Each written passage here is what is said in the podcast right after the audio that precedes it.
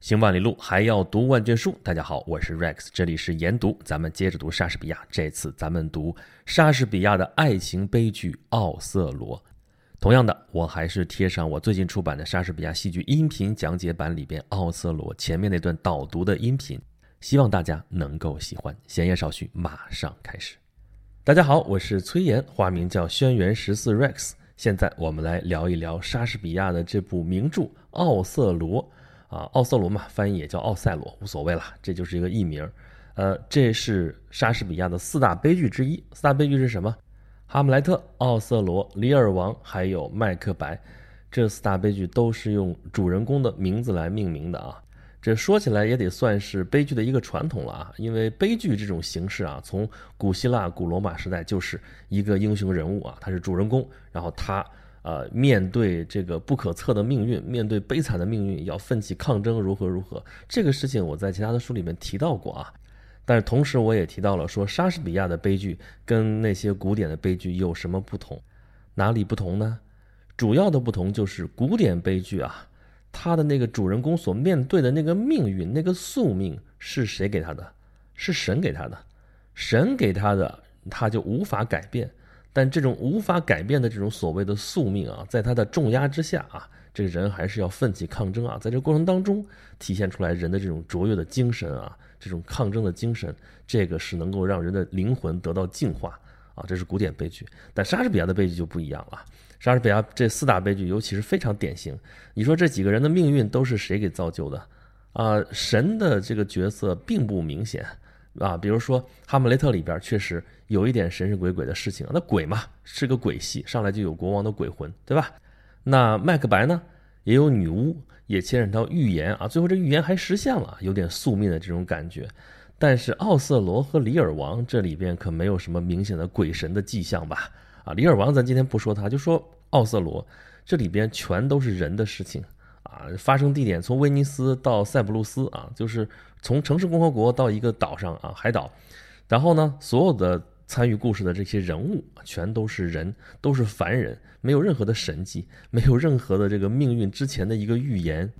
那么剧中人物，尤其是主人公的命运啊，就没有一个冥冥之中的神明在指引着他们，在引导着他们一步一步引向他们最后悲惨的一个结局，并没有。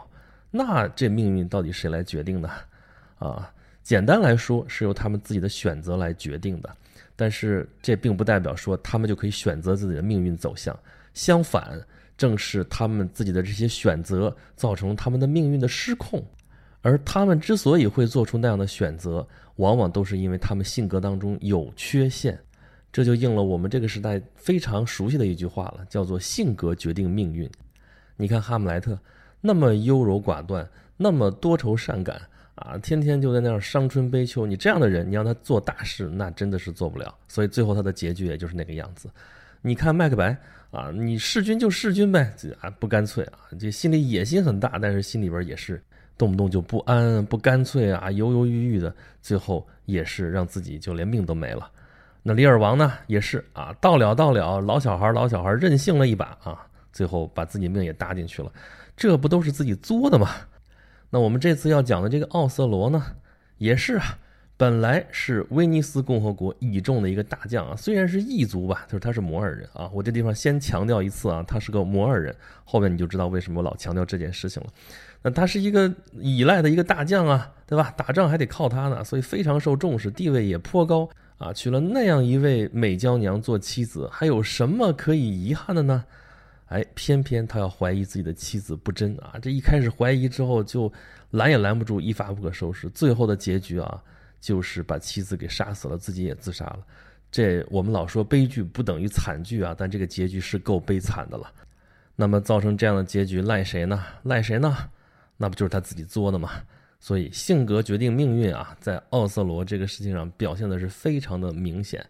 那么，在莎士比亚这四大悲剧当中，无疑最出名的肯定是《哈姆莱特》，啊，但是要说跟我们现代人可能关系最近的，可能真得数到这个奥瑟罗了，啊，咱们这是就故事的题材或者说主题来说的啊，啊，因为你想，不管是哈姆莱特还是麦克白还是李尔王，他们故事都是发生在宫廷里边的，啊，发生在国王跟大臣、跟王子、跟这些贵族之间啊，他们之间的恩恩怨怨这些事儿。那么这些故事的主题呢？哈姆莱特这是复仇，对吧？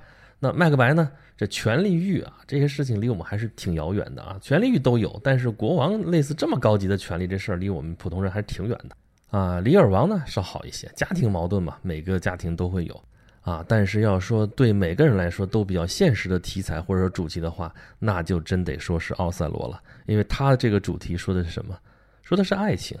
啊，爱情每个人都会憧憬，每个人都会去追求，每个人都会碰到。哪怕你追了一辈子没追到，你对这个东西也是会有认知，也会感兴趣。所以简单来说，《奥瑟罗》这部戏就是一部爱情悲剧。啊，那你看到我这标题导语里边说，爱情容得下多少猜疑？为什么要用这样的题目？就是因为这个爱情悲剧悲在什么地方，最后它毁毁在什么地方？这个爱情就毁在了猜疑这两个字上面。猜疑是源自于嫉妒，奥瑟罗就是在心里面长草了。这不是说我们现在说碰到什么心水的东西就长草了，就是他开始有一个怀疑，这个怀疑就开始长草了，而怀疑的动机就来源于嫉妒。嫉妒是什么？有一种非常不好的心态，叫做恨人有，笑人无啊。那前面这个恨人有说的就是嫉妒，别人有我没有，我就要嫉妒。这也是我们平常说的啊，羡慕、嫉妒、恨，啊，这三个词儿放一起，其实是个层次递进的关系啊。一开始是羡慕，羡慕不见得就是有害的啊。别人有，哎，我很羡慕啊，我觉得也挺好，我也为他好，哎，我为他高兴，哎，这也算一个比较健康的心态。但是你再往下发展的话，就开始嫉妒啊，凭什么他有我没有？然后发展到恨啊，这就有问题了啊。那么你把这种情绪往奥瑟罗身上套呢？你说他是嫉妒吗？肯定是嫉妒，他嫉妒什么呀？按理说他娇妻在怀，有什么好嫉妒别人的呢？啊，应该是别人嫉妒他才对吗？但到最后，他偏偏就是被嫉妒给毁掉了。他嫉妒谁呀？他居然嫉妒自己的一个副官，就是凯西欧。他怀疑他这个副官跟他的夫人泰斯蒂蒙娜有一腿。他其实也没有什么很确实的证据，但是就这个想法，就让他坐如针毡，啊，最后做出了那样毁灭两个人的举动。关于奥瑟罗这个嫉妒啊，咱们后面会有详详细的分析，到最后还会有一个总结来跟大家探讨一下。不过既然已经说到了嫉妒啊，那么虽然啊这段是导读，就是假设大家还没有开始读这本书，但是我还是要提前跟大家提个醒，就是这本书里面的嫉妒啊，可不只是奥瑟罗一个人，其实作为故事主线的是两条，另外一个人物或者是另外一条线也是由嫉妒给撑起来的。这就是这个莎士比亚的戏剧当中啊，难得的坏的流油的一个人，就是伊阿古。这个人啊，巧舌如簧，搬弄是非啊，表面是一副道貌岸然的样子，背地里各种坏事做尽，挑拨这些人之间的关系，这些人的是非，啊，最后造成各种各样的误会啊，一步一步把奥瑟罗，把他周围的这些人都拉进了深渊啊，可以说这是一个彻头彻尾的坏人啊，但这个坏人不简单啊。啊，咱先不说这个坏人到底怎么回事，后面还是有分析。咱先说他的动机啊，就是他做这一些坏事到底是为什么？也是因为嫉妒啊。他嫉妒谁？还是奥瑟罗的那个副官凯西欧啊？那这么说的话，凯西欧这很重要啊，这个人物啊，这是个焦点啊，都嫉妒他呢。他有什么好啊？那其实真不是啊。这凯西欧呢，就是一个年轻的军官啊，英俊潇洒，用现在的话来说，应该算是小鲜肉吧。那伊雅古记住他的什么呢？记住他的职位啊！凭什么他是副官，我只能当奇官啊？凭什么奥瑟罗不把我变成他的副官呢？所以他就是羡慕、嫉妒、恨嘛。嫉妒凯西欧，由此恨上了奥瑟罗啊！必欲置之于死地而后快，这就是这么一个人物的行为动机。而这个人物塑造的的确也非常成功啊！就是他是一个我们现在电视剧里边经常能见到的一个人物，就是宫斗戏嘛。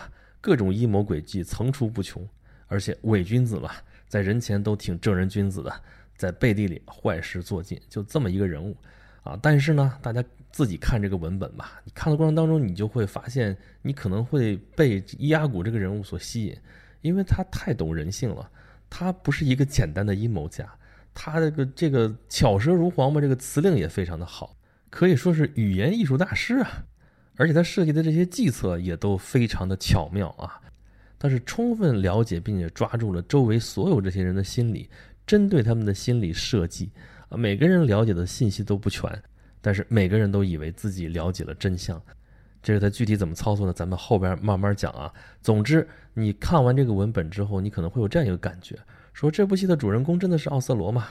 啊，你光从这个出场时间还有这个台词量上你去看的话，可能伊亚古也得算是主人公了啊。至少是这个戏有两个主人公了啊，奥瑟罗和伊亚古都应该得算是这部戏的主人公。好，在大家正式阅读这个文本之前，我就不再做更多的剧透或者分析了啊。